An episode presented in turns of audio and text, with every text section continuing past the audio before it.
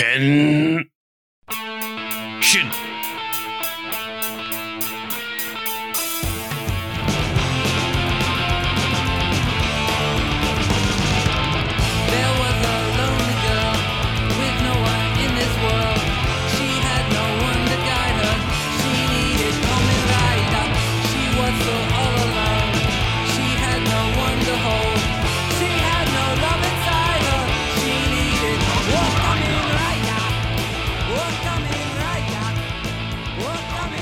Hello, everybody listening to Common Ride with me, and you know who my father is. I'm Kip, or you can call me Joe Hill. And then for the letters she writes to her uncle, C.S. Lewis, Steph, and then of course for keeping that dick private, Raymond Chandler or David. Those are authors, everybody. This is well done. Really well done. Not sure why those are the first three authors in my head, but that's where I am. I was gonna say this is very specific choices. I love the fact that I got C.S. Lewis as the devout atheist that I am. That's perfect. Dear uncle, fuck off. Uh, has C.S. Lewis like written a book that's been relevant for a while? Not really, huh? Nope. I think Narnia is probably the last thing that he's ever written that's been relevant to anyone. Yeah. Who got um like the most relevant probably with like Raymond Chandler, so Yeah. I have yeah, no definitely. idea who that is. What what is he? No, written? I don't either, but I was just gonna play along. Philip Marlowe. the fuck is Raymond Chandler, long goodbye. Farewell my lovely. I D- don't the read big sleep. books. Damn. The truth of the matter is, as much as I like talking about Toku stuff, it's like not even top five compared to like fiction, like fantasy fiction, Hmm. detective fiction, sci-fi. But damn, okay. But no. Um I mean, I read a lot of fantasy fiction. I don't know who the hell that is. No, Raymond Chandler was like 30s and 40s noir like fiction. Oh, that's why I don't know who the fuck it is. How dare you not know that, David? Yeah, I mean, I gotta brush up on my turn of the century fucking writers. You never seen a girl with lips so bright as five cent gum, David? No, not a once. Weird. Never seen a scratch had a nickel, David? Are you coming on to me? it's starting to sound that way. What thing can you say for the 40s that doesn't sound like coming on to you though? Seriously. I mean, Mm. and, and it's all uh, of all the Toku podcasts in all the world, he had to walk into this one. Eight cents for your coffee, David. Only eight? That's pretty cheap. Hey, it was back in the day, you know. I don't because I wasn't alive then, but okay. Well, speaking of being alive, we're here to talk about Tokusatsu, specifically the 2005 series Garo. And I don't know about you, but 2005 was the last time I was alive. Yep. Mm-hmm. Yep. Yep. I would just about pay to go back there at this point. Uh, God, how old was I in 2005? like 15? 16 years ago, 17 years ago, depending. yeah, th- 17 years ago. 15. 15 for me. Yeah. 2005, I was doing a lot of mischief, probably, all I could say. I wasn't watching Garo, I'll say that much. Yeah, I wasn't either. That's probably too early for me, actually. Like, I like got into like Toku like a couple years after that, 2007, 2008. So, yeah. But we're here to talk about uh, the next set of these episodes as a book club covering this first 2005 series. Uh, and before we start, though, um, I had some fun context for you all about this show and this time. Hmm, okay.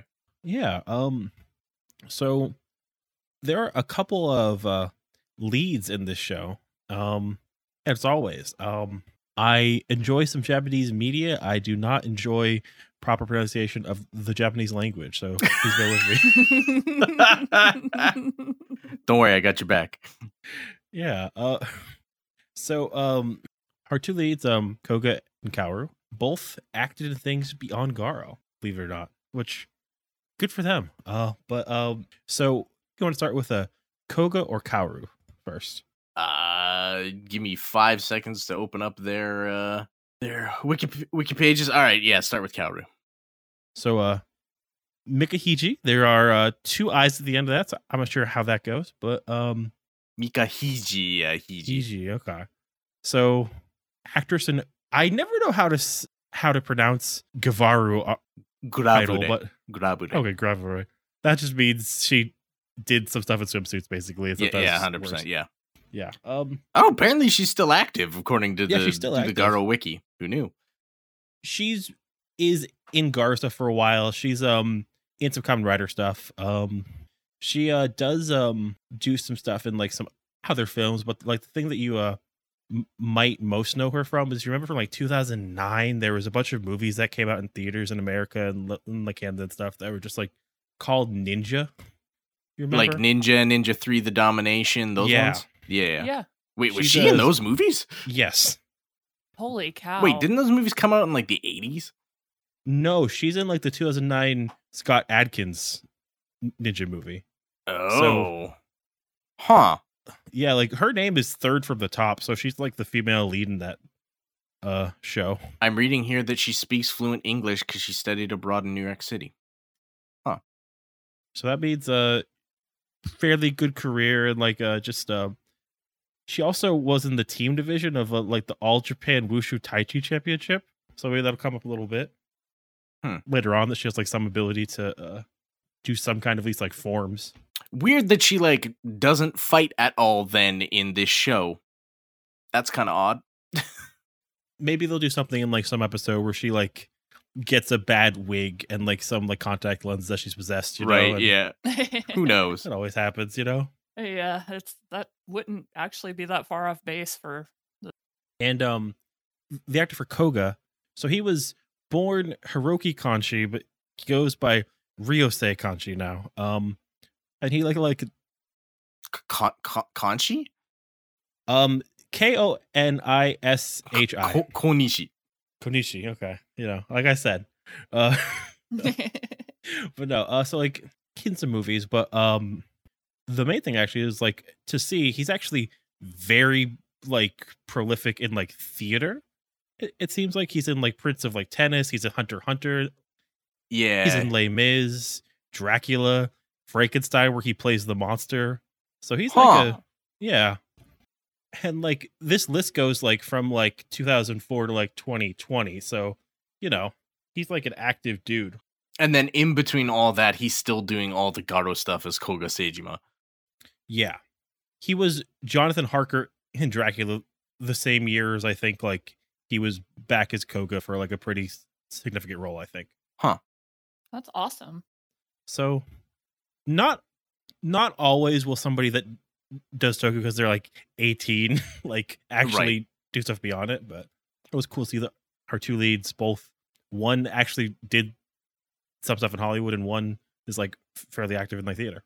But yeah. Uh and there are actually some more people to talk about later, but we'll get to them a little later uh when they come up as uh the bit parts. But that is our context for this time though. And uh let's talk about these episodes though, because we have episode six, Beauty, episode seven, Silver Fang, episode eight, Ring, episode nine, Ordeal, and episode ten, Puppet. How are people feeling about like Garo after these episodes? I'm so glad we chose this one, honestly. Like, I have yet to see an episode I didn't like. Every time I watch it, I get more and more sucked in. It's harder and harder to quit watching after our stop point. So I'm really excited about this series. Uh, David? This is like finding the Holy Grail. Like you're just like, you know, you're like, oh, you know, other cups are cool. And then you get this and you're like, oh shit. Like this is so much better. just like way better. It's it's funny because like I was talking to you earlier and I, I mentioned that I watched the first episode of Kamen Rider Geats. Garo from 2005, the action in Garo still shits on whatever that was. like, don't get me wrong, Geats look fine and like the you know, the 3Ds come a long way. But like even in Garo, like it looks like fucking like 2005 garbage CG. It's still way more enjoyable to watch. No. Um something that uh might interest you, David, is that uh in 2020 mm-hmm. there was a one-off like series for Garo called called Garo versus Road that was a hundred person battle royale to see who got to be Garo series. The fuck? Like ran what, for do, 13 episodes. like what do you mean? Like it was a one core series that uh like it was like maybe set in like an alternate universe, but like it was a hundred people got VR glasses and they found out it was real, and whoever won like th- huh, the game of death would be Garo. that's kind of neat. yeah, there's multiple timelines. I think that's its own thing. Yeah, like its own like verse too. So Huh, that's kind of neat. yeah, might have to so might have to track that down. it's the same thing there. But I would like to say props to us for calling some of the stuff that happens in this section of episodes. Though, although it didn't happen in the exact way that I figured it would, there's some stuff that we called pretty accurately, which on the one hand I'm kind of glad about because it's like, yeah, like this is stuff that like should have happened and then did happen. We're like, all right, cool. I need to make a call and I need it to be heard because I made this call before today's episode as soon as this call could be made. But also, I do want to just make this call shot. I won't say who's a spoiler. There is definitely a character that shows up where I was like, that's a fucking sister lover if I've ever seen one in my fucking life. and we'll see. I'm just calling that shot. I'm sure you know who, who it is, and it'll come up when it comes up this character. But I was like, man, that's a sister lover. Okay. I'm trying to think of who you're talking about. Uh, two swords, silver arbor. Oh, okay. that was who I, I was thinking of, but yeah, I just you, oh, like when you like talked about like calling shots, I was like, uh, I have to call that shot before it's too late. Uh, but yeah, um, I really like how Garo is like, just like the way that we don't see good serialized like storytelling like this. Like the closest thing I think is like Star Wars and like Clone Wars stuff. Like it's like Mhm, mhm. going back to like myths and legend, going back to like the way Batman's presented, going back to like Star Wars, where there's like it's not really concerned with like this and this and this and like a logical like series of events. It's much more like being in this time and in this like storytelling like just continuum. And like I love how it's like, oh, we are somewhere in the hundred days before like Kaoru will die, but it's not important that it's the second week or whatever. It's not important that like it's like this has happened because there's like no frame of reference that way, but like I really do like how like we had episodes that were like, oh, Mhm. there's a mystery going on, there's like a fight going on, and like we're in like media res like joining it. That was really cool to me. Like I love that shit. Yeah, I like it too because they're not going to paint themselves into a corner story wise by trying to force like a really uh chaotic uh deadline on the show. And two, I just like how it's working in a different mode. Like the thing that I like about like Kamen Rider is that like it's very much like it's very often talking about like the way people are like distanced from society by like their opinions and their abilities. Like it becomes a very personal story each year. Like how is this person separate from society? Mm. And I feel like Garo is much more making an icon in like a different, just like a very different storytelling tradition too. hmm Really like the show so far. Yeah, Yeah. I'm I'm also enjoying it quite a bit. It's it's been it's been so different than than watching Den-O where like I would finish a stretch of like, you know, 10 episodes or whatever or 5 episodes whatever we were watching. I think we were watching 10. But like um I'd finish a stretch and be like I'm I I don't want to watch anything else. Whereas this like I finished those 5 episodes I'm like yeah, but what happens next? Like, should I just watch the next episode? I'm like, I don't like if I watch it now, I'm gonna forget it by next week. But mm, Yeah. That's that's me too, and I'm afraid I'll one episode myself until I get to the end of the series. Mm-hmm. and Yep. to like just this is such a like I keep saying that like I very much like think there's just a ton of stuff in the mid 2000s for Toku that's like so interesting because this is where you see like Kamen Rider take that branch and be like, okay, we're a franchise now, we're making so much money, let's be a little less frightening. Let's be let's have fewer murders. Let's have some like more toys, some more colors, and like that like first part of like the first book club and like Hibiki was like, oh my god, this is like so cool. There's all this cool Mhm. like coming of age stuff and like weird monsters. And then it was like a normal show after they like changed their writing staff. That's like the like two paths diverging where it's like, oh, let's make this show about like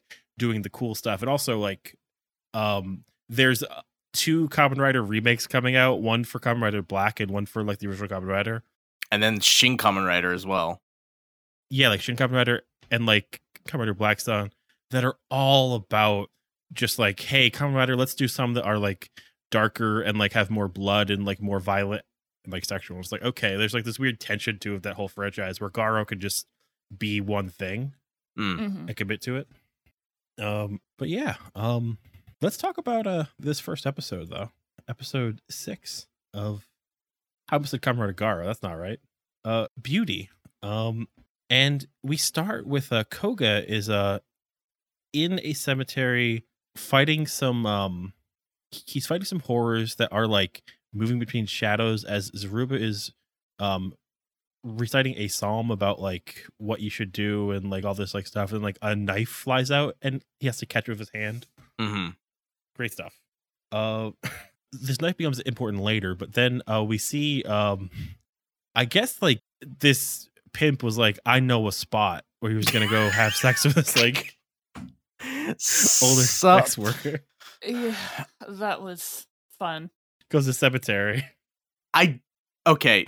So he he wasn't a pimp. oh i assumed he was the pimp for the two younger girls No, they they were escorts, essentially. okay Yeah. so he was like i know a spot Yeah. this is my homie's grave of course Mhm, yeah, yeah, yeah.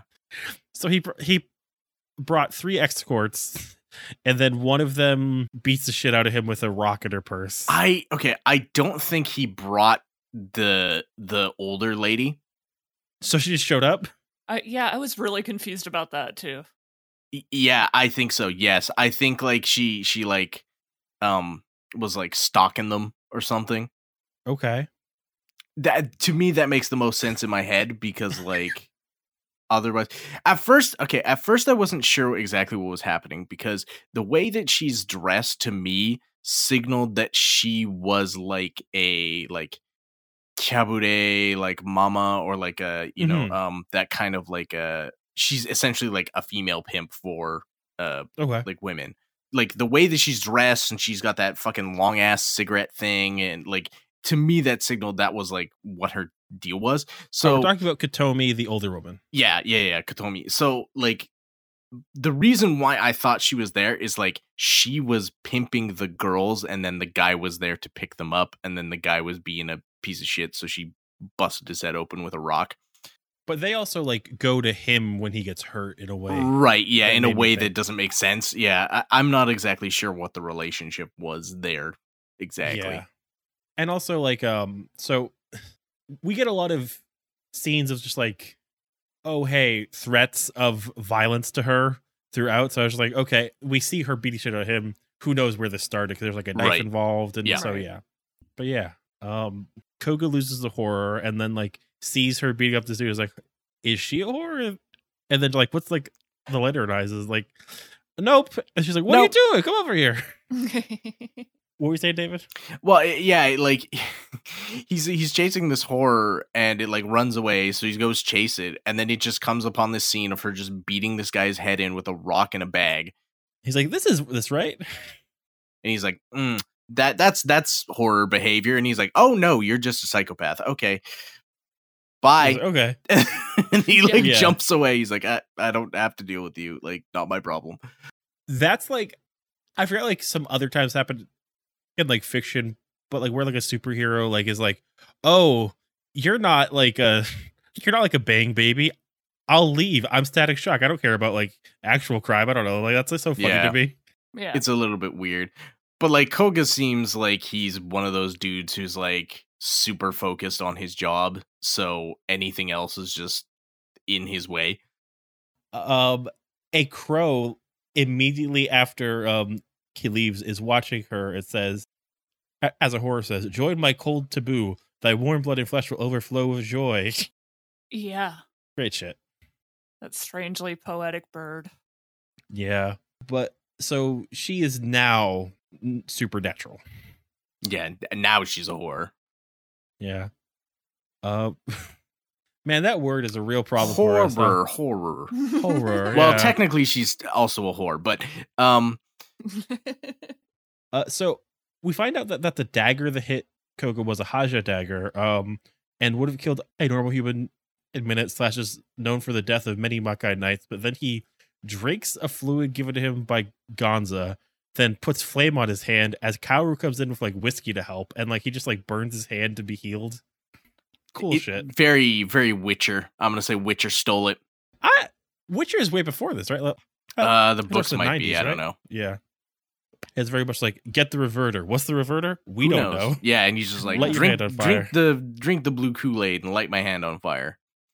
I do like that. Like every once in a while, he just goes like, "Get the thing" or "Use the thing," and he just has like a cool magic thing that he uses. Like the the episode where he he's got like the talismans and he puts them on the people's heads, and then this one where he like drinks a potion and like heals his hand and stuff like that. Like it's kind of neat to see because like now he kind of has these in his bag of tricks, and it's like, oh, okay, if he needs this again, like I know he he could do this.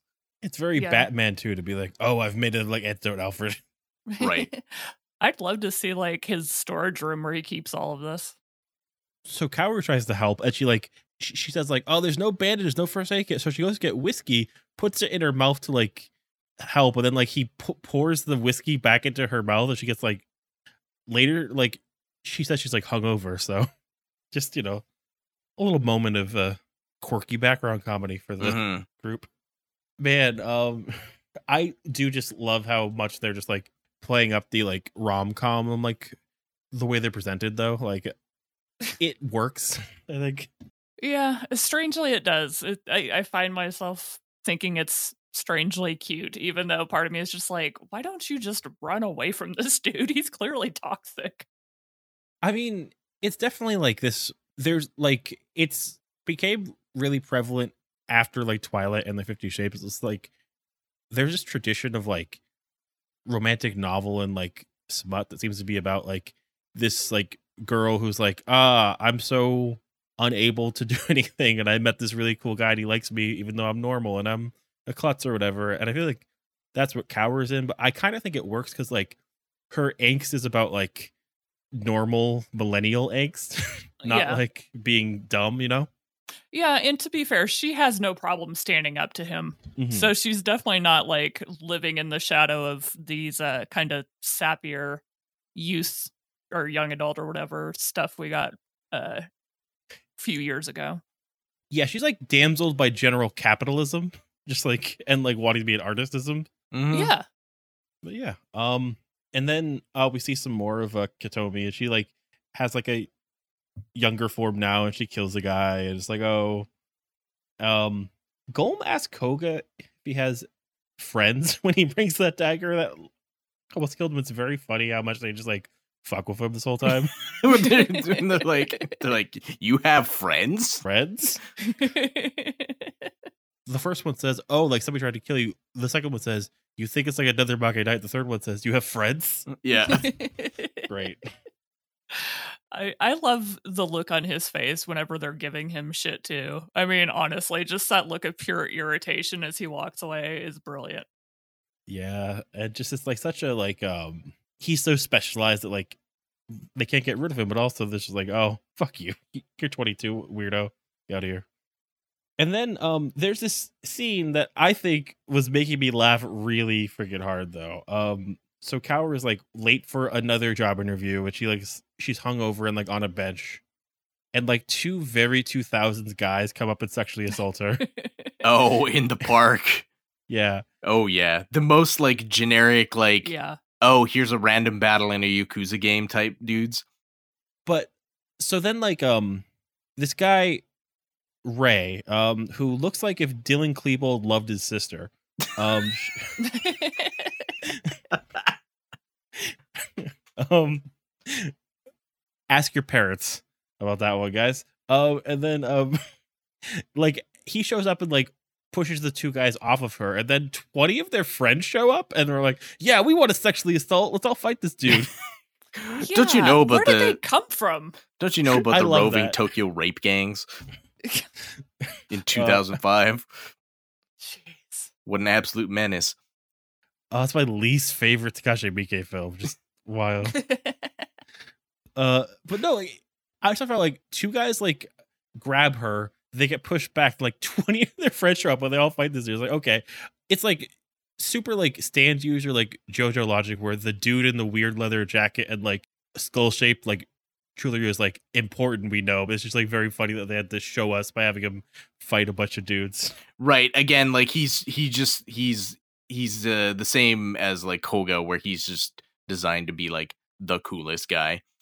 Right. and he just shows up and he's like, "I'm dark and brooding, and I have a fucking sick ass uh, tre- trench coat." coat. yeah. Oh, and like he, he beats it all up, but then like he pretends to be the twenty first guy to creep to the creep butter that day. yeah, and immediately he, he beats up twenty dudes and immediately goes, "Now I'm the sex offender." right. That was so weird to me. Like, do you know how fucking uncomfortable she probably is right now? Not the time, dude. Yeah, not not only like are you being really creepy, like before where clearly the other two guys are overpowering her. You've just beat up 20 of them and been like, "Now I'm going to be creepy as well." Right. So it's like very very obvious like, "Oh, this guy could like do whatever the hell he wanted to me and it would be awful." And then he tells her it's all right. Next time when I see you at night, it'll be better. And she, she's like, "What at night?" And then she calls her therapist, who used to be the twenty second guy to creep on her, where he says, "Your youth will unleash your power." Yeah. Also, that will be thirteen hundred yen, please, for that like phone call. Just I don't know. Uh I will Yeah. say though, the the fight against the goons is pretty pretty good. it is. Yeah. he does this he does this fucking move to the one goon where he like uppercuts the guy off his feet and then like kicks him out of the air and just sends him flying. I'm like, ah, that ah, the wire work is just mwah. I just love how her therapist is like, like fucking like, he's like he thinks he's like Guru from Dragon Ball Z, and she's Gohan, just like unleashing her power over the phone. Just like it's okay, it'll happen. It's gonna be good for you. Just like he just tells her all this stuff, and I don't know what he's up to. I mean, How he has to be man? some kind of an important character, right? Because like he keeps appearing. right. yeah, like you don't have that character show up unless like he like is somehow important. But like I think later when they showed him on the news and later episodes, like okay, him being a news guy actually makes a lot more sense. Like Mhm, like like a like celebrity therapist or whatever. right. Yeah. That would make more sense of a lot of him. Explains honestly. the shirt. yeah. Just the overall demeanor. I swear, like the lights and camera work get a lot softer whenever he's in a scene. He's like the kind of like he says a lot of stuff about like ah shonen. I gotta be this way, this now, and the spring. Just like some Right. weird shit from like Might Guy from Naruto. Just what are you doing? You're a therapist. Um, but then um, I like love how immediately um, so Kaoru gets to her new job, and um, it's immediately at the place that I was like, oh, is she being hired to be an escort? Oh no, she's just a bartender. I was like, oh, thankfully, her luck's not that yeah, bad today. yeah.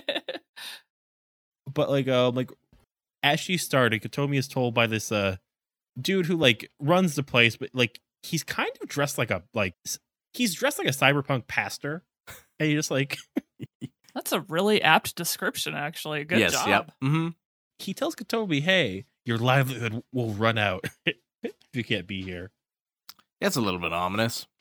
yeah but also just a lot of violence like levied toward her for being an old older like sex worker here so i don't know Mhm. just that seems like the norm Yeah. unfortunately Yeah. Mm, hmm It's a toxic work environment. For I mean, sure. this is 2005. Like we're not we're not nearly as evolved as we are now, and even then, though i'm glad to see that for kaoru she's like she's like in 2022 when she like Right. sees the guy get slammed by the horror she's like not again i just started this job she's like, why does this keep happening to me? I mean, s- Ko- Ko- Koga has told her like, oh yeah, by the way, like these things are gonna like keep appearing to you because you're covered in fucking demon blood.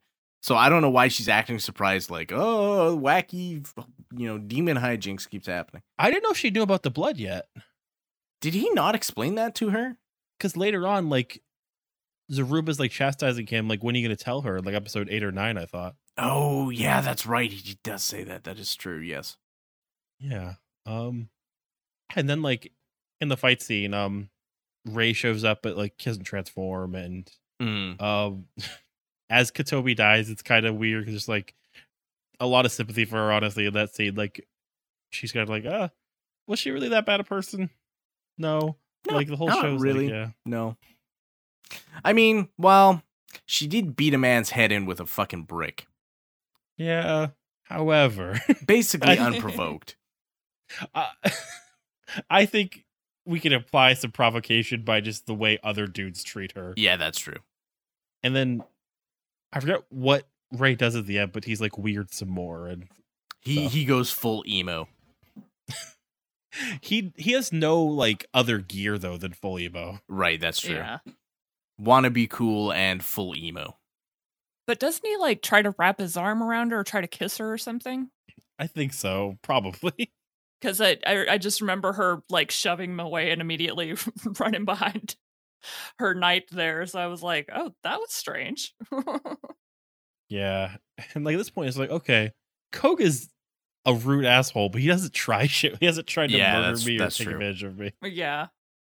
and yeah um it's very interesting to me that like um when there are like smaller toku series like come out that aren't franchise which like at this point garo is um it's a lot of them seem to have a female protagonist and like the story is like meeting the hero but not being the hero and like it's kind of like urban loneliness and this like it's like i think of three or four other series where it's a young girl in the city and then she meets a hero it's weird that that's like the focus, but I guess it's just like how they want to change the paradigm a little bit.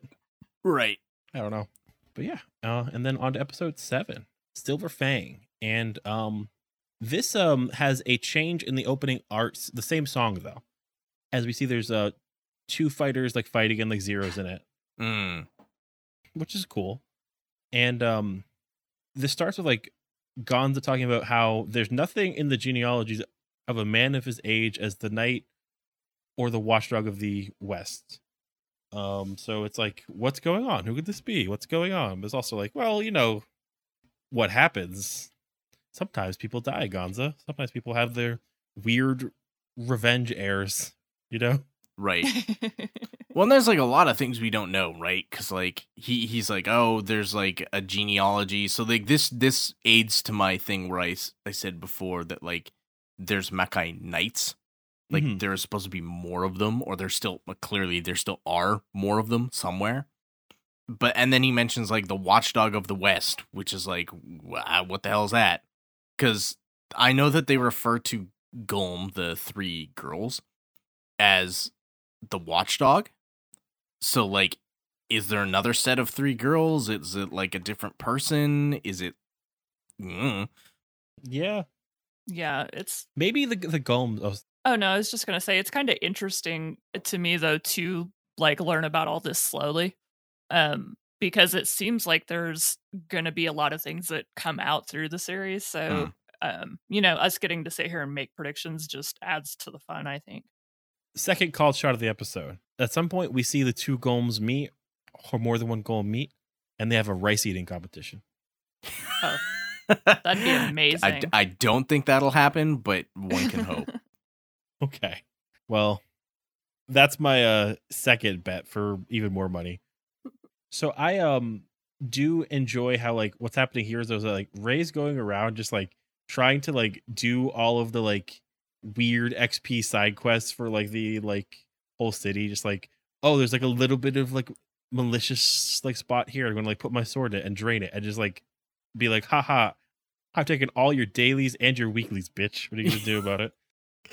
kind of right. So like this this makes me like wonder uh, what are the Makai Knights as like a, an organization because to me it seems like they're like weird bounty hunters. Like do they get paid for, you know, killing evil Mhm. demons like cuz cuz it seems like Ray and Koga are kind of like button heads cuz they're like, "Oh, don't take my fucking work. Like don't take my job." right. So, like, do they get paid somehow, or like, does this mean something? Like, we don't really know. I guess. we know that genealogy matters though so it's kind of like okay like is this a family thing where there's these families who are provided for in a certain way Right. like monetarily over time and it's like oh you're a wealthy family and the first son or whatever is always going to be fighting for their life Mm. that kind of seems like until proven otherwise it kind of seems like what's going on to me at least but i don't know Yeah. Well, maybe, but don't they keep referring to his dad having been a knight too? yeah that's what i mean Okay, I gotcha. Sorry. Just like father to son and you have some wealth and some properties and yeah um he needs to eat and he does that thing that happens sometimes uh, where he's like, "Man, I love sweets. I'm gonna eat all these sweets now." Oh, where he just orders like a million food items. Mm-hmm.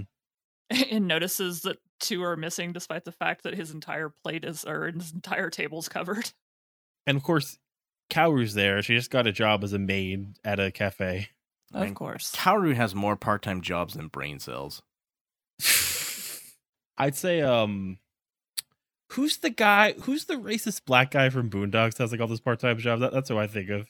Uncle Ruckus. That's Uncle Ruckus. that's what I thought she has. Like everything. Like, oh, it's a bus driver. Oh, it's the. But no, yeah, sh like she can't keep a job. They're like all gigs or whatever because she's trying to make it as an artist. and because she keeps getting attacked by monsters every time she gets a new job. True. So I found this out from my girlfriend actually, like yesterday. I didn't know that this was a case, but a lot of part-time jobs are for like a, a set amount of time.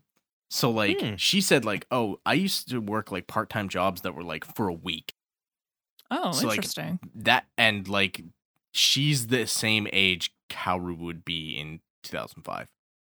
That's interesting because like that makes a lot of like fiction stuff make more sense because like how many times like we watched like an anime or a show and it's like oh they're like working at a fast food place or a train place this Right. week Mhm. And then it changes. Yeah. I, i'm not sure why that is culturally that's interesting to hear Hmm. um and of course she's a maid so she like is dressed as a maid and like puts a band-aid on his one scratch that he got from fighting and it's like oh i guess he's not so bad they tries to kill her It's it's really weird that she's so cordial after he's like, I'm gonna murder you. Yeah, and he just keeps being weird around her, doesn't he? Mhm. Just like I, from her perspective, I can't imagine like really seeing a lot redeeming about this guy up to this point. Yeah, I don't know. Uh she's just got a lot to worry about, I think. She has a complicated relationship with the world around her at this point.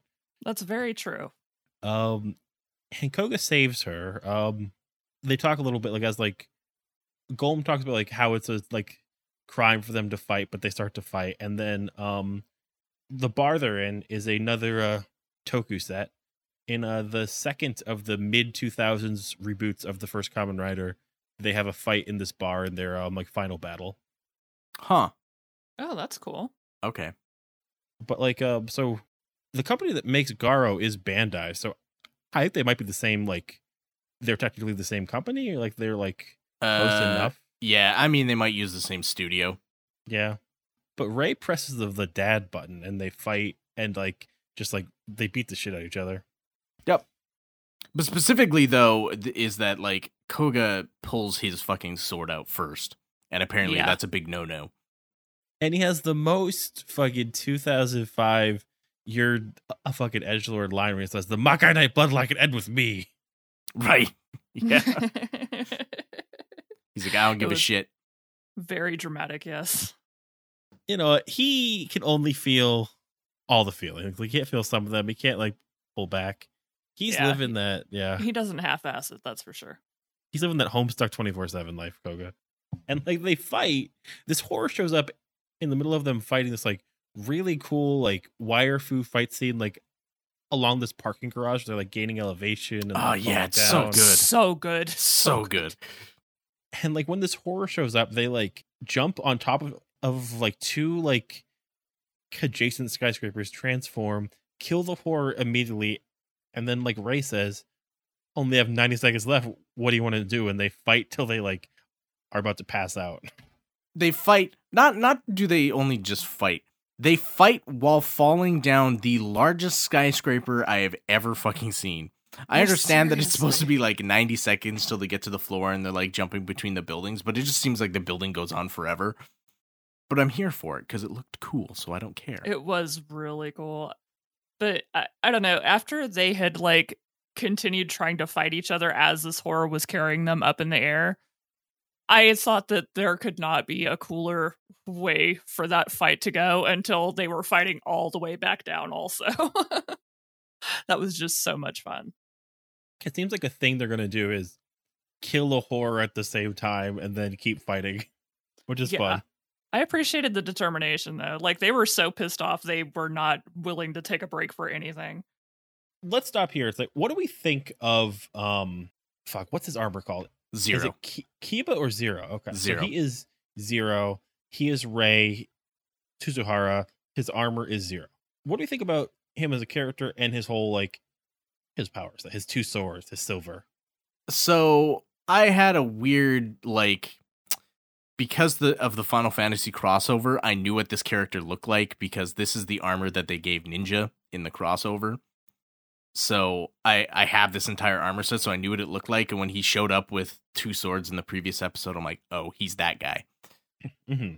So uh, I, I think he looks cool. Like the swords are like ridiculous, like just these weird, like big, uh, chunky ass, spiky ass swords. But he looks cool. He's he's significantly less shiny than Garo though. yeah, I feel like that was intentional. They probably realized like, oh, we're gonna have to have these dudes fight. So like maybe we shouldn't make them like gold plated and silver plated and look like because like imagine if you look like chrome right maybe he's hard to shoot it in like nighttime scenes if he's all chrome Mm-hmm. oh yeah, good because it would be hard to see him with the lights on Yeah. I think too, um so they're different metal colors. Um it seems like they're both wolves though, right? They're still wolves. um yes uh, zero is specifically a wolf like very very specifically i actually think garo's a lion not a wolf He's a wolf, I checked. really okay Yeah, it's weird. I thought he was a lion too, because like the term like Garo is like a beast term, right? It's like some kind of thing in like a lot of fiction I know comes up. Oh, like you're beast like you're Garo. Uh, the the yeah, okay, that makes sense. Now that I'm now that I'm seeing the kanji in a font I can actually read, that makes sense.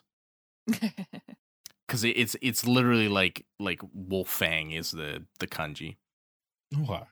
That's episode seven, and uh, we move on to episode eight, which um is so recently there was a revival of the show Dexter on Showtime. Mm. Oh, this episode was good. oh, I, I think it was my favorite so far for Yeah. sure. Yes, episode eight ring. Um, and we start in uh the Lucky Clover Lounge from Rider Faiz, but instead now it's an aquarium lounge, or Okay, yeah, uh huh. uh, it's where uh the smart brain special like assassins like go to eat food and threaten small dogs. Um, but yeah, uh, so there's this like guy playing piano and this like lady's making drinks with an ice pick and like brings him a drink and says, "Oh, what beautiful fingers," and then she kills him. And we think, "Oh, is this a horror?" No, she's not a horror. Uh, she she actually just bought a new fridge, a new old fridge. Not a horror at all. A new old fridge. Oh yeah, it's like a 1950s fridge, and she like puts her finger collection in there because she's has got five fingers for this is her sixth finger. She's trying to like create a, a, a- a, like whole hand of fingers. I I understood it as like she was trying to create the perfect hand Okay. that would make sense. because she's getting the fingers from all like talented people who have like some kind of artistic talent because her whole backstory is that like her boyfriend fiance guy man Yes. um he was a pianist and then he's like you only like me for piano. And she's like that's stupid. You're dumb. And he's like nope it's true. I'm gonna jump in front of a train now. And then he just fucking unalives himself. So um that actor is Tomo Kisa Yuge. I don't know if that's the right pronunciation, but um he is somebody who you might know as a a major character in three different Kamen Rider series. In Kamen Rider Ryuki, he plays Goro, who is the like manservant slash like bodyguard of one of the main characters in that show.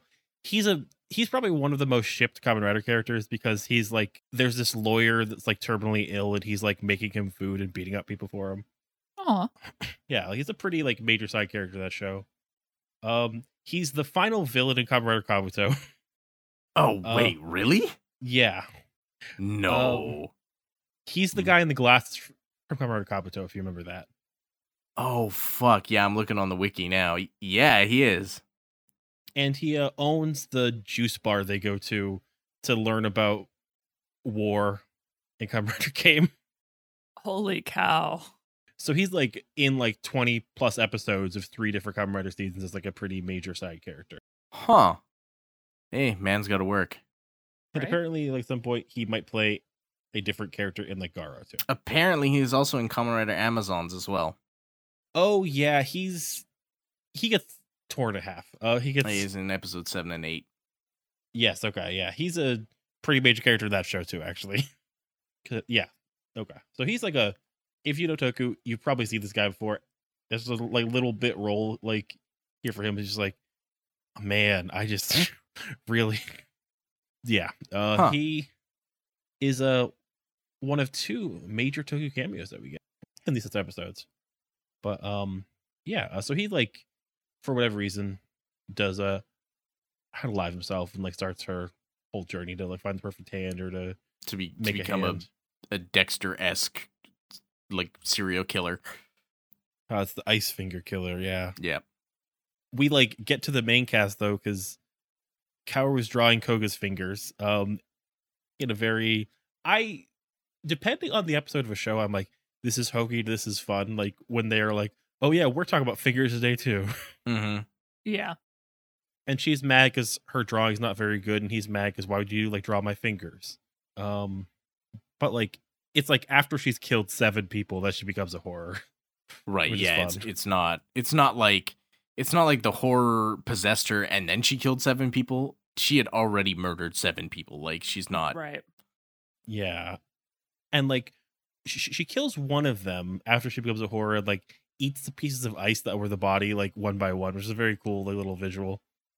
I I loved everything about just her entire character. I, it was so delightfully creepy the entire time, and just them adding in the fact that she had already done so much violence before she was ever possessed. That was just so beautiful.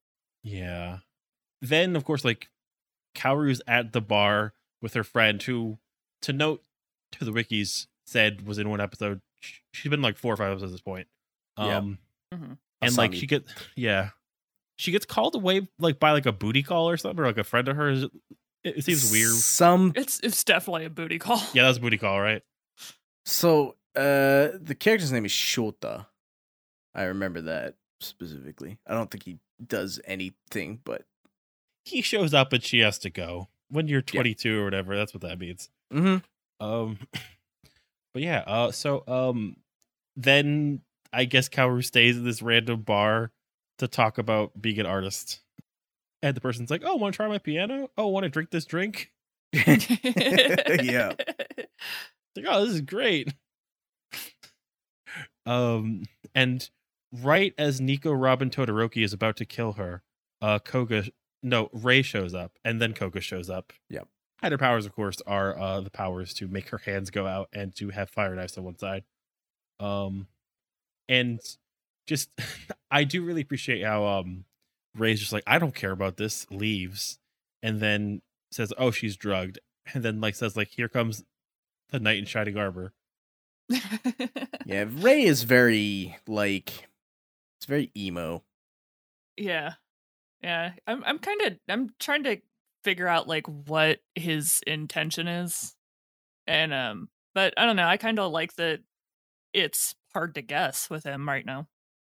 I do appreciate how like as much as he hates Koga, he's not like into her. Right. You know that Mhm. would be super boring. I feel like he's only he's only like doing that shit just to be like Yeah, he thinks it's menacing. he thinks a lot of things. I think. Yeah. hmm. Uh, and like that's a fight is going on um with, with Koga and uh this um horror. So Kaoru woke up from being drugged, just like I'm just gonna walk by some train tracks real quick. This in the tracks, get caught. Just- just Yeah. no survival instinct here. And that is episode nine, uh, which is uh my favorite episode of the bunch. But um, it is ordeal. Uh, this episode um is a lot of context for the our two main characters, but um, we see um that Kaoru is um crying at a mural, and it's her father's painting Yes. and it's like all wrecked. It's at this school for children. It's not sure like how much of a school or just like a orphanage or some kind of like place like community center because like there's a point too where like the like principal like gets called away by this kid being like, show me how to ride a unicycle. It's like okay, got yeah, to that was, yeah, that was really weird. Yeah, it's I don't know if it's like yeah, uh, uh, some kind of a community center or whatever. Like they don't really say. This is a school. Maybe it's an art school. I don't know. Yeah. School could mean a lot of things though. If it's like, oh, here's a community school for kids when they get home, you know. Yeah. And Koga is like purifying his sword, gets warped into the like wolf statue. Yeah, which I was like, what the fuck? That's pretty badass. And uh there is um the Makai within him. It is the Garo armor that looks a little bit more like inked up too. And it's like talking to him and like saying, You have to be free of your like inner horror and fear to get like the next power. Like you killed over a hundred horrors. Now it's time to get Goten. And if you want to become Gotenks, you need Goten. Right. And yeah, uh, he fights this armor after like talking to it.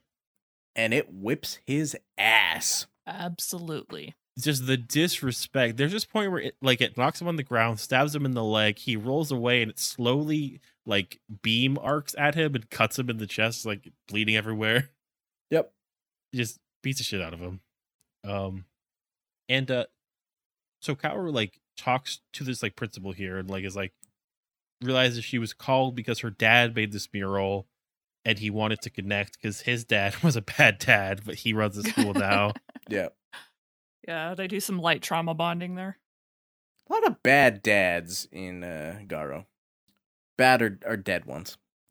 Uh, and of course, uh, her dad um is played by Katsuyuki Murai, who is um one of the main villains of Kamen Rider Faiz.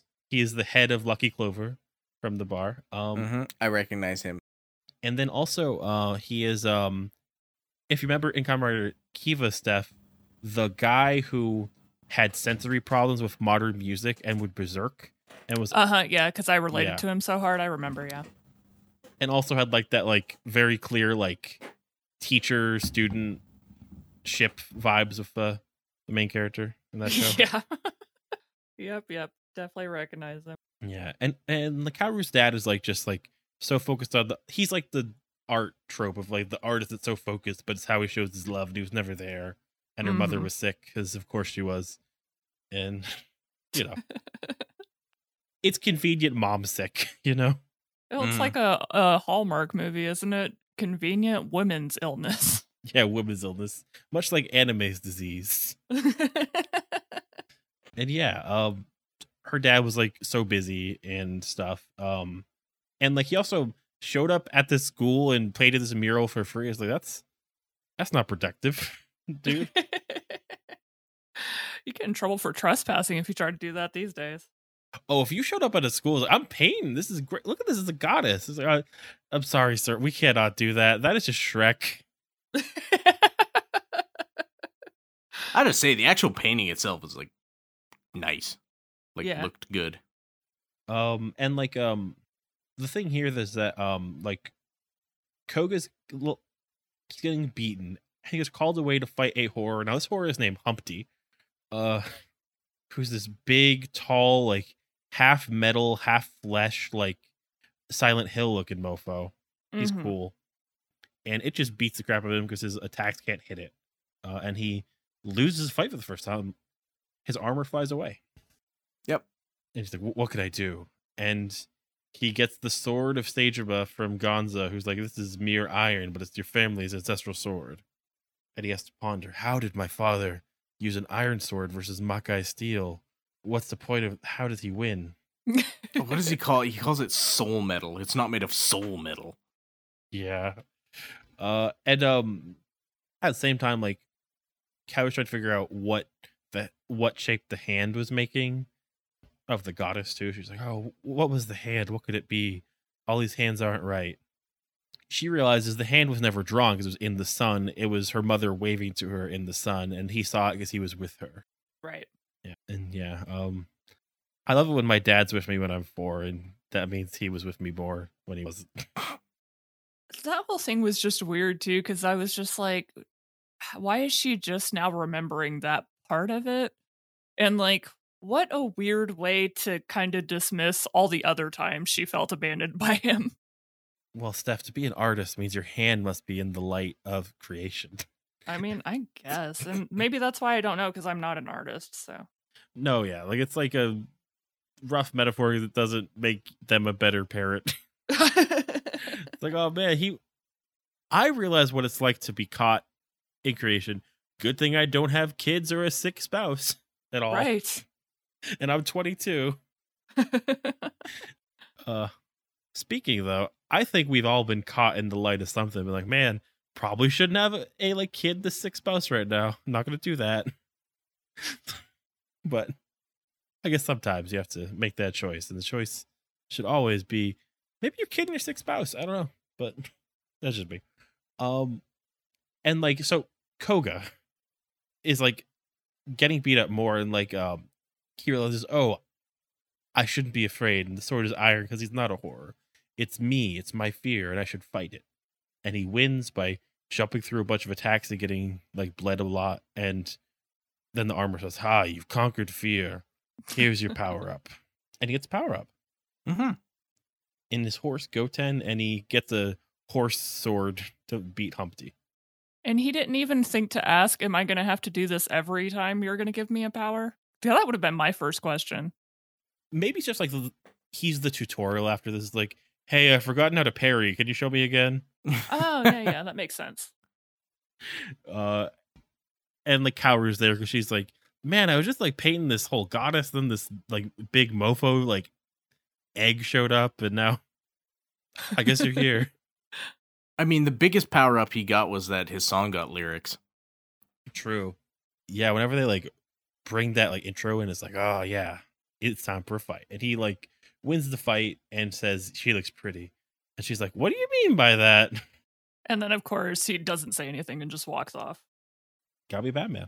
Um Was that a Jam Project song though? I feel like that that was the singer from Jam Project. uh well, maybe in a couple episodes we'll see what the opening's like. Oh, okay. I see. All right. But yeah, uh that brings us to episode number 10. Puppet. Uh which is Weird. Oh, yeah. This episode is what I thought every episode of like the show was, honestly, before watching it much. Um, but a clown has two puppets, and there's this couple. They're walking away from their friends to be like, "Oh, you like me?" It's like, or like my dad's money. And then the two, two puppets show up, and they're like, "Oh, well, let's see the real you." And they just fucking go ham on each other. Yep. She fucking she threatens to fuck his dad. Like that is the coldest shit I have ever heard in my life. I was just looking at the screen with my mouth open, like, what the fuck just happened? Your dad won't have the chrome on his dick to give you after I suck his dick. I'm getting your inheritance. you bitch ass. Just like, she's like, he's just like, I'm gonna fuck you It once. was brutal. Oh, fuck your dad and give him a son he actually likes. Exactly. I'll put your dad's hand in the sun if you know what I mean. The thing here is that like they just start doing wrestling. Like there's like suplexes, there's like plunder, there's like foam coming out of their mouths. At one point, there's this person who like gets curb stomp, and the foam looked weird. I had to go back because I thought their like bottom teeth were liquefying, and I was like, whoa. Oh, well, what made it like kind of creepy though, to taking it out of the silly zone was how great the actors were with that maniacal laughter the whole time they were fighting and insulting each other. It, it really felt like I was watching Yeah. crazy people. because their friends show up and they're like, "Oh, guys, stop fighting!" And then they get like got, and they're like, "I'm sleeping with your boyfriend." Well, I think you're fucking stupid. It's just like they all hate each other. You look like a pig. Oh yeah, I was about to say, don't they like start calling that one girl a pig like they all jump on that bandwagon? and then once they're all just on the ground, like all dead, like he turns them into like balls and like eats them. Mm-hmm. Uh, Ugh, yeah, yeah, that part was Yeah, man. really he, strange. he makes them go full Joker brain and then eats them. yeah. I like his powers later too. They're like very fun here. Like they're very. uh He's a street performer through and through. But like that's that's the weird thing, right? Like uh, before, all of the horrors are like have been very like Japanese like horror inspired things, and then this is just like so fucking weird, but at the Mhm. same time, because it's so weird, it's just really creepy. Yeah, I was gonna say the same thing. That's exactly what it is because we've been del- dealing with these like really kind of like dark, almost gothic villains up to this point. So to Yeah, like dark, sinister type stuff, and then it's like here's this weird, wacky clown who murders you. yeah, and like does it in a really like strange way from everything else we've seen. It- eh, now that I think about it, Well, Garo is Spawn. It's Spawn. Tom McFarlane Spawn. This is a violator. He's well, here. now that I think about it, it kind of reminds me of it, yeah, Mm. especially later on. This whole time had like major Spawn vibes. This like definitely upped it because I was like, okay, here we go. Yeah. yeah, We're sure. here. Then we see Kaoru, who remembers she had a teddy bear growing up, has a nightmare of it turning into like some like American McGee's like 2005 horror game teddy bear attacking her. Yep. I thought you were just gonna leave it at American and be like, yeah, that's why she was horrified. Look at this crumbling empire of a teddy bear I have. Koga's instantly in there. Yeah. Uh but Koga's like, you, you scream, was there a horror? He's like, Why would there be a horror here? I was like, oh, well anyway. I'm gonna leave. And then like in the hallway, she like asks him about what's going on, but he's like shrouded by light from behind. She's like this whole scene of like her angst and feelings about him and her life. She's like, Man, I love not paying rent. I can't afford rent, but also you fucking suck, dude. Yeah, she's she's dealing with some complicated feelings with this guy, that's for sure. Yeah. And like so she like has this like picture book that she knows about where like last time the um his horse she also recognized from the book and um hmm so, like Koga and Zaruba talk, oh, so your fathers must have met each other. And like she like finds this children's magazine with his book on it and then finds the publisher, finds out it wasn't published due to the missing last page, but then the publisher's also here's your childhood teddy bear in a paper bag. That I've just had for some reason. Oh, right. that's like her father made her like sign some oath or something. Hey, if my daughter ever comes to find out about this book, give her this bear. But we don't hear You need She to just keep this it. bear up your ass until you find my daughter. Exactly. And then she spends the whole rest of the episode just talking to the bear almost exclusively. Yeah, it's maybe in Japan, like you can work a job for like two weeks, and also, um, all children's book publishers have safety deposit boxes with like specific instructions. Mm-hmm. I I don't know. Yeah, I don't know. Um, what happens next? Oh, Ray meets Golm, and his punishment for showing up and doing all this stuff is he has to do both their jobs for a day. And I was like, that seems like what he's already doing, I right? was He about has- to say, has to do yeah. manual labor. Done. Like he already took care of the city. Um, and then so Kaoru's back for therapist. He's just like, ah, life, your life is okay. You do well. She's like, okay, thanks. Here's half a million dollars. And like the clown has a random appearance at this meeting for like a lingerie company or like a like women's like clothing company because like they're all wearing like bras and attacking each other and I don't know. Um, because then like Koga shows up and like stuns them all because he has a stun attack, which that's cool. Good for him. Again, like I said, like it's just he he has like a new gadget every every uh every episode, and it's like okay, now I know he has this. So if he uses it again, I'm like, oh okay, yeah, they, they set that up. Right. Mm. Then we see an amusement park, and these kids are around this corner. Like, oh no, is this clown gonna eat these kids? But no, it's just the kids beat the shit out of Kaoru in a- in a rabbit costume. and the look on her face afterwards, it was just so dejected. It was so perfect. Hey, and like you said, Steph, this is where she keeps like talking to her, her bear. It's like, I won't quit. I'm gonna do it. I know. And the way that she it just is talking so determinedly to it, you could almost imagine that like she hears the bear talking back. So then I started to get concerned about the direction of, you know, her character. Yeah. No one really points out this sort of like cares about this, but like I'm assuming that maybe Ray and Koga don't have the best understandings of normal person maturity and like mental health, so they probably don't mind. They're just like, oh, she's doing this now. Yeah. Definitely new. not. And then we see her in a princess costume, and then gets sexually harassed again by this dude's like, I want to dress as a rabbit lady. Ugh, yeah, I don't know why, but this one freaked me out the most out of all of the awkward situations so far. And he's talking like, oh yeah, like some of my friends will love this stuff. Wouldn't this be great? And she's like, oh no, I'm good. Yeah. Just the princess for today. And then Ray comes in and he's like, I think it would look better on you. oh, he's so fucking cool. What a cool dude. It's fucking, oh man. He's so Joker. It's so weird. It's so weird having Koga and Ray in the same show because like they're the same character, basically. Like ostensibly they're like the same character, but it's like Ray comes off as the worst type of the best guy ever, like the strongest character ever, and then Koga is like the opposite of that. It's so weird just seeing like the dichotomy in like just how they're written completely changes the the way they're perceived because like ostensibly they're they're kind of similar they do the same job they have the same powers And you'd have to imagine like there's a certain type of personality or trait that makes you want to do that kind of work. right Well, for Koga, it's a duty.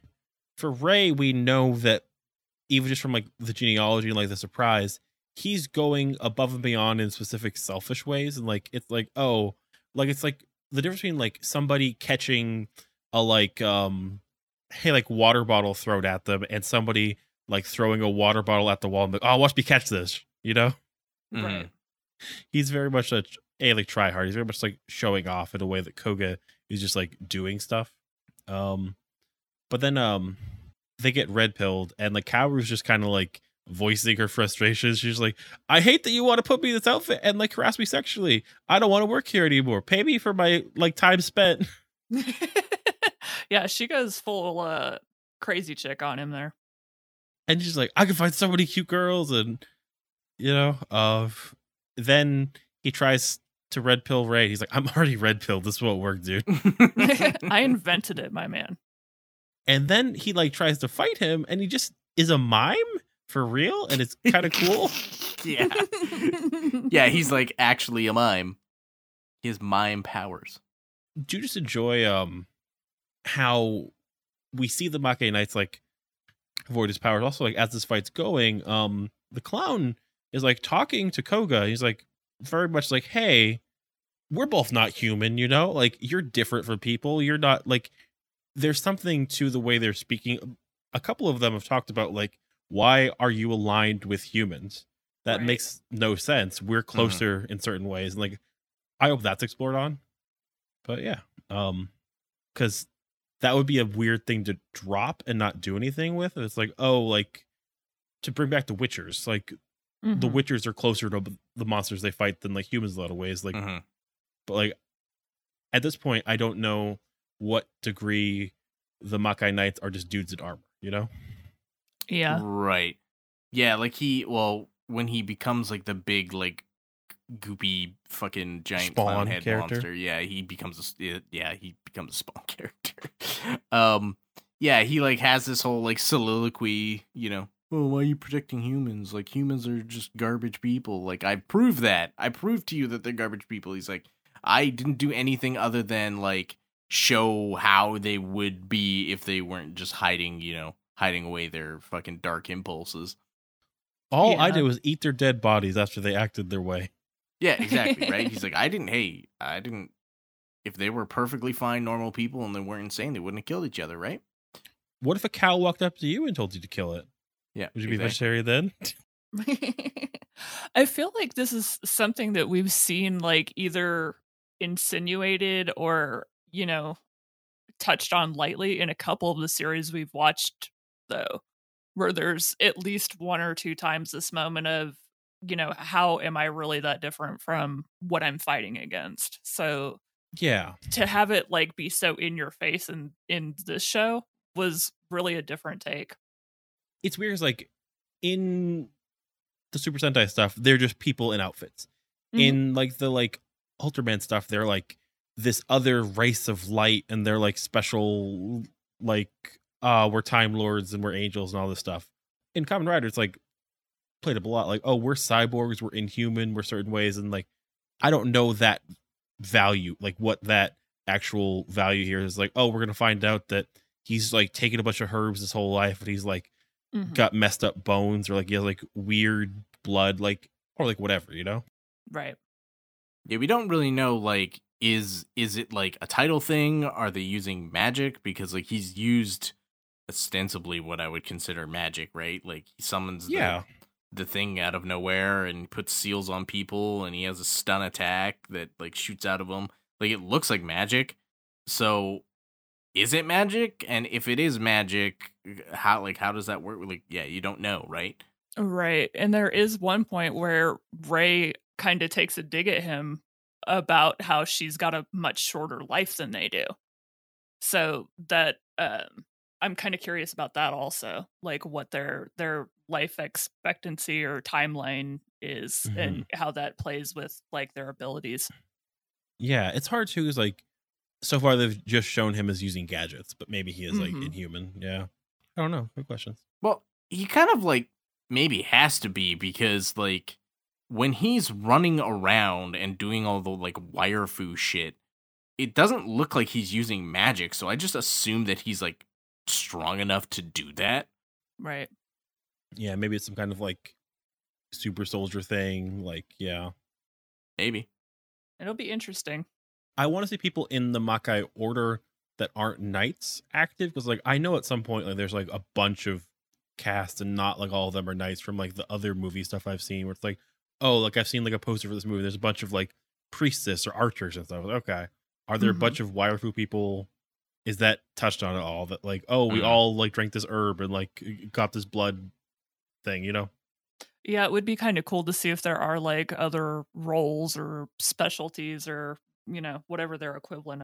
Um, this fight scene's kind of cool here because like they um both once again like cut this um Spawn character, this Tom Hardy Mhm. Spawn character, and uh they cut his nose off and his tail off, and he um gets got, and then like they throw the bear around, and like there's a scene of it starts with like the like clowns chasing like Kaoru who's dressed like a princess and like hits like the like merry-go-round it goes off it's like flying around and then like it like ends with like Garo has like the um bear in his hand for her and it's like it's doing lots of like set up shots and like working back for them I think in the show too which is fun Yeah, this is, I, I mean, just all around. It, it's such a great scene, such great camera work. Like, uh, it was really, really fun to watch. and like I like um how their solution to how do we get the golden knight next to her in a princess dress what if she's sexually Right. assaulted again Because she hasn't had enough of that shit through this series. Yeah. I'm just imagining um like if you've ever seen uh the abridged Dragon Ball series, whenever Krillin gets owned, it like has like a like like counter that shows like, oh, like Krillin got owned here. We should do that for her. We're like, okay, this is up to like twenty seven sexual assaults she's like had this series. And can you imagine if it was like a drinking game or something? Oh man, we that one be able scene. to sign off the show. Oh man, I just had twenty shots. Who's this guy? what were we talking about?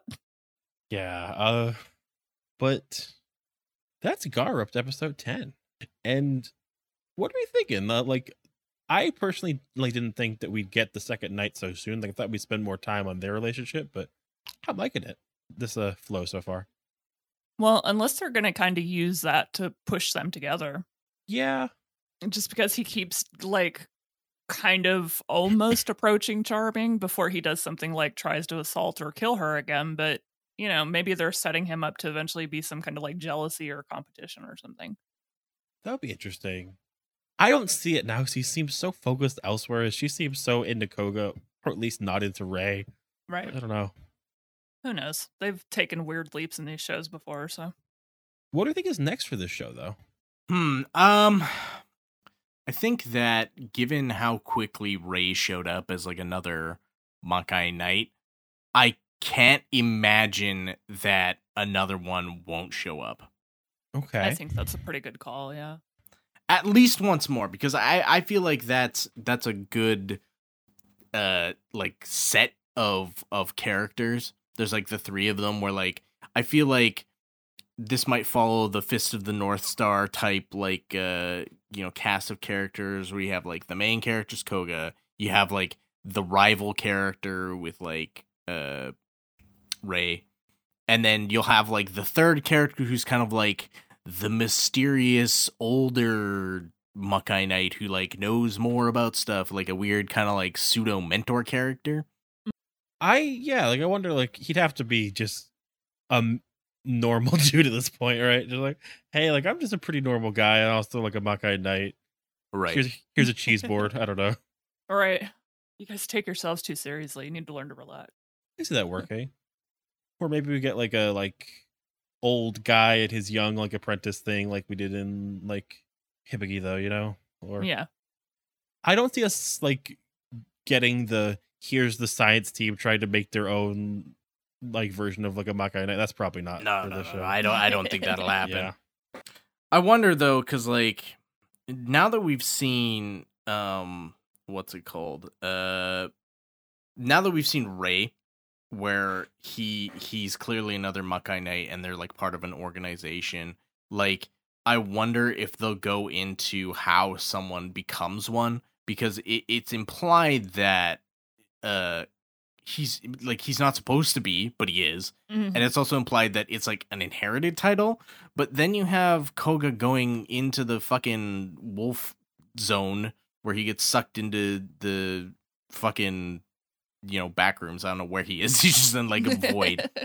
Um, and he and like the Garo armor is like talking to him like it's a sentient thing. So like, does the Garo armor choose who's the next Garo? Because Ray says stuff in the series like, "Oh, you you you have the title of Garo, but you're you know whatever, like you're you ain't shit, fuck you." So I I wonder how that works. Does like the armor choose people? Is it sentient? Because like you can see Zaruba and uh Ray's necklace. Yeah, like no name for that yet. I don't think. mm-hmm. No, they they did. They, is her name's Silva. Okay, that's a that's a name. That's a name for uh Silver Ring Silva. Yeah. So like it's clear that there's like animated or like at least like possessed clothing, at least with rings and jewelry and stuff. So like it doesn't seem like that much farther of a leap to be like, oh, the armor chooses the person. yeah. Actually makes a lot of sense. That could be a very rich vein. Like I wonder if like that could be a thing in this show where like we meet, hey, I'm the person whose armor left me, or like we see like an unworthy person show up and like a worthy person's there but not a knight and like the armor switches. That could be like a Mhm. good like villain fodder. Like maybe that's how we get a villain here. I don't know. Or, That'd be cool. Is there is there more than one set of the same armor? Oh, that's another good question. Like, can we have multiple dudes who are because it's they say it's the title of Garo, right? So can multiple people hold the same title? Can like th- there be like three people all wearing like the golden armor at the same time because it's magical and there's like more than one suit of it? Like it, it, it seems to be implied that it, it's passed down in some way, so there's some kind of like lineage or whatever because they make that a, a thing. So like maybe there is only one because that would make logical sense, but who knows? To for that point, I guess, what do you think is going on with this show as far as our villains or like our overarching plot? What do you think is going to be like the big deals we get like to like the back half or like the middle of the show? I guess. I don't know because I have been trying to think of like any kind of common link, but I guess we haven't really gotten anything like that. Like We got our- two dudes that have done anything. Yeah, it, I don't know. I I think that that's gonna maybe have to play out. I'm not entirely sure, like because we're getting so little information and so slowly. So I I'm not sure. Yeah, they haven't really made any kind of indication to like an overarching villain. Like it just seems the horrors just seem to be like monster of the week type stuff. Mhm. But I have to feel like there's there's got to be some kind of a an overarching villain like come up, Yeah. yeah, or something that's directing or right? yeah. So our three main plots are why is Ray? um Uh-huh. Why why is Ray? yeah, why that's is a Ray? that's a very good question. Why is Ray? Um why is Koga's dad dead? What caused him to do what he did? And then taking care of like Kaoru. So those are the three main plots we have, right? Mhm. I mean, there's some there's some other stuff like who is the who are the watchdogs of the West Mhm. because I assume that the That's what I was thinking. Yeah. Golem I assume is the watchdog of the East. Mhm. So it is if this takes place in Tokyo, if that's considered the East is like Osaka's considered the West, like what like mm, ah, the watchdogs say Boku or whatever they say in the like the weird anime thing. yeah. Um, the, the two big question marks for me are we do have Mark Musashi and that therapist. We're like, man, those are some dudes with faces, huh?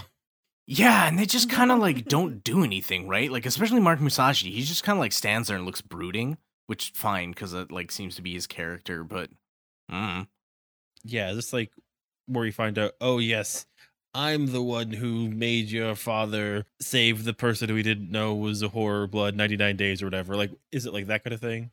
Like, I'm not sure if it's like I'm the mastermind or I've got the evil armor, you know?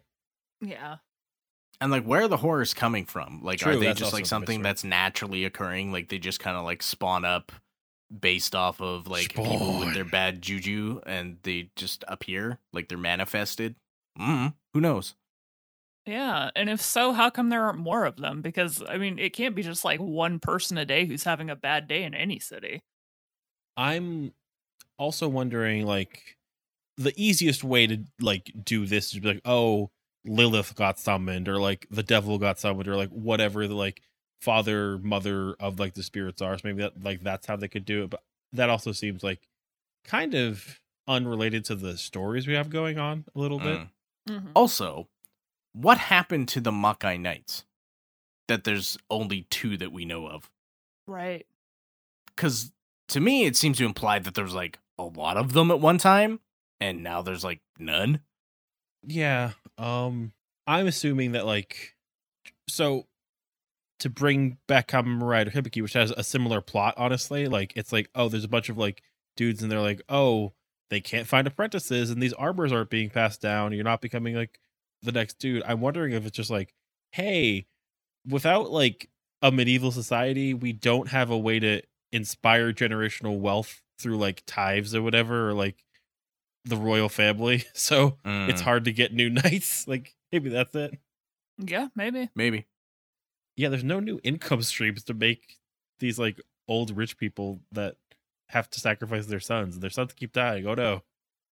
Or maybe they all just had the same attitude as our uh, main character there and went, I'll end this bloodline right here. I don't give a fuck. I mean, possibly. It seems like his dad did that. So yeah. So full on like dueling pistols and stuff, and like the like Victorian like king time period. Like, oh yeah, we can't duel anymore. We kept killing our sons, ending families. Pretty much. could be, could be. No, I don't know. Um, because I also don't know. Like, are there just four Makai Knights? Is is that it? Like, oh, like that other dude's good. That like northern dude's kind of a dick, but he's fine. Man, this East dude keeps showing up. I don't know. Who knows? Yeah, and of course, I'm gonna assume that um, like a lot of these like series, um, this only counts for Japan, and the horrors never show up outside of Japan. Right? Yeah, yeah. This is this is a localized issue. Yeah. Mhm. Man, I can't believe it. We really fucked up like 3,000 years ago. Not one global resource incoming to assist either. Just whoever your little Makai Knight is for your area, that's who you get. You better hope he's good. Oh, man. I also don't think American society can sustain Makai knights. We'd be like, oh, man. We'd make an app where like it was like Makai, but like no vowels. Just like Mickey. Uh, but yeah. And uh next time, episodes 11 through 15, which is three of five episodes into Garo, uh, which is exciting.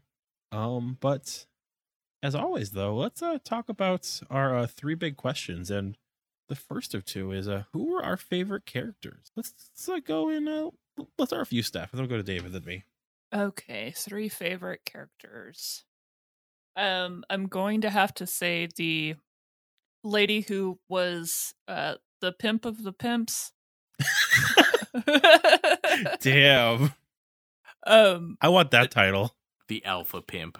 yeah, she was the alpha pimp for sure, and it was because of the wig. The wig gave her that power. Screw the Golden Knight. Um, It's the pimp of no, the I just thought it was really cool how that played back and forth between being this like almost succubus type character and then this like hardened grizzled lady. like the, the the whole character was just really cool.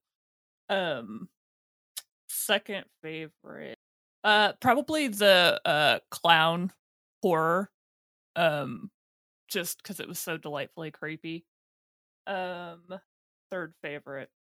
I have to go with Ray just because he was a delightful little creep too. I guess you can't like one without the other. But you, David, who are your top three this time? Um, number three is probably the the clown horror. Like, just it's so weird and creepy, and it was just good.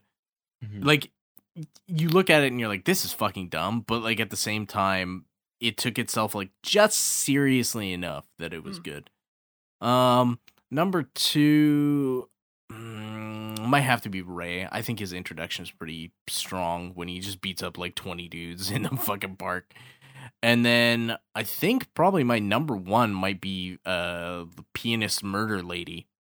Yeah. She like that whole episode is just solid and I think that she's like a good actor in that episode and the story is good and it's just wrapped up very nicely.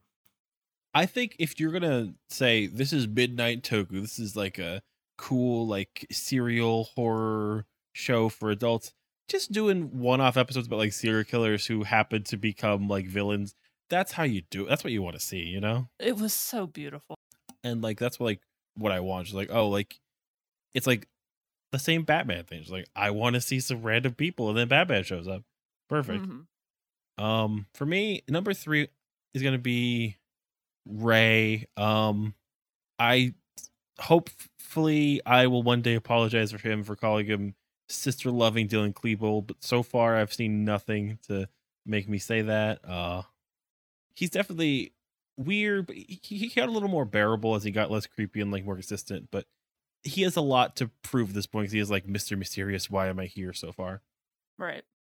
number two i'm gonna say kaoru she's definitely um an interesting character because she's switching between a lot of the needs of the story and her own plot line so it's hard to know what i'm supposed to read from her all the time but i like like her as far as her like genre savviness and her struggles as an artist and stuff uh uh and then number one hmm i'm gonna give it to uh the sentient garo armor just took no shit very clear about like what he wanted and what people needed to do. Felt like very Star Wars, very like here's your lesson, here's what you must know.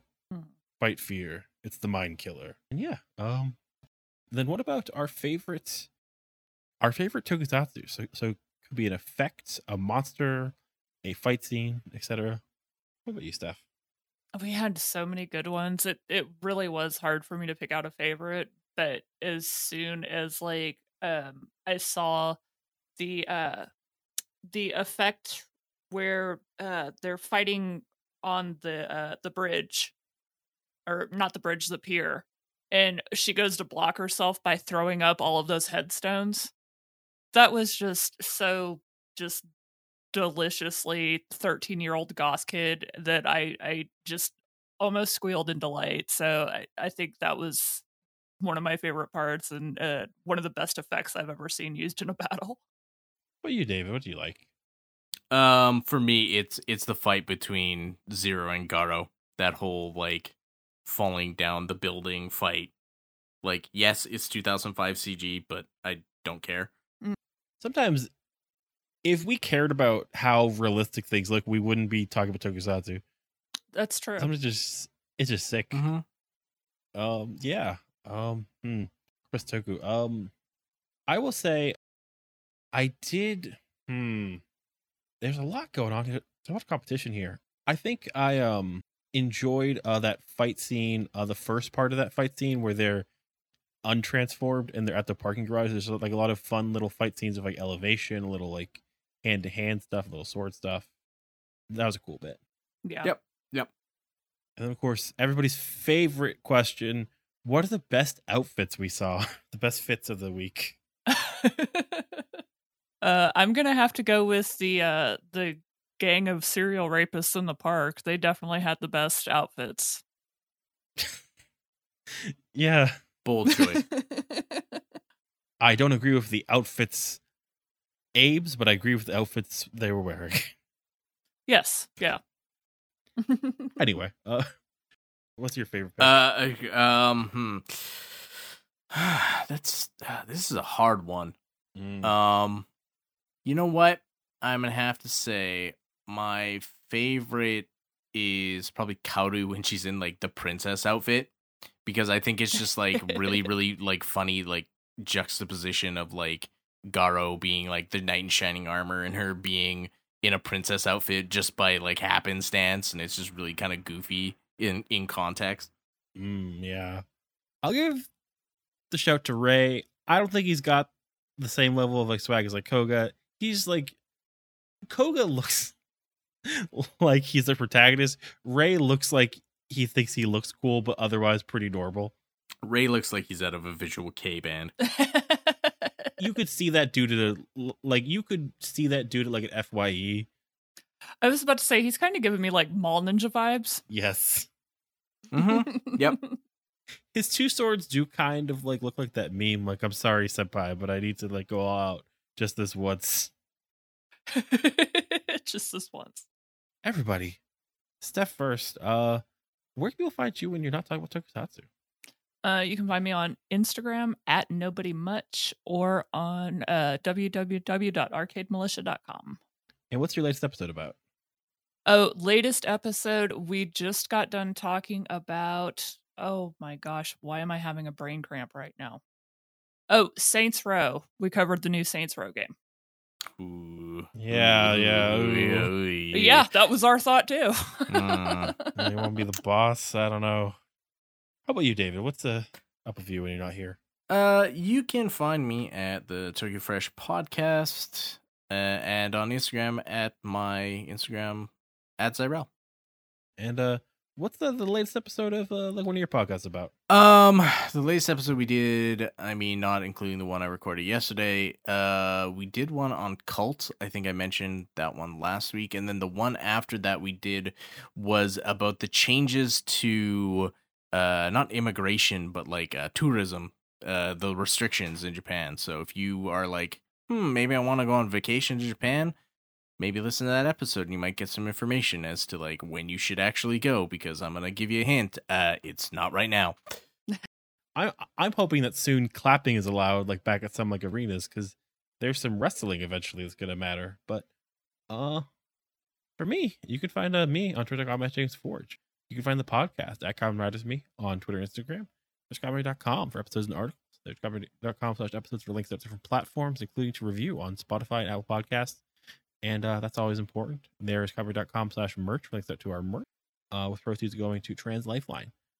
And then there is also, if you want to send any questions to podcast at commonartsme.com, I'm actually going to thank uh, Jesse uh, for sending in a question. Um, Jesse asked um, if we were to become a Makai Knight, what color, maybe metal, uh, and what animal and weapon would we have? Well, huh. Considering that the only two Makai Knights I've seen are wolves, and then the other ones I know of are also wolves, So I okay. don't think you have a choice. I think they're all wolves. um, so I guess my answer is a wolf.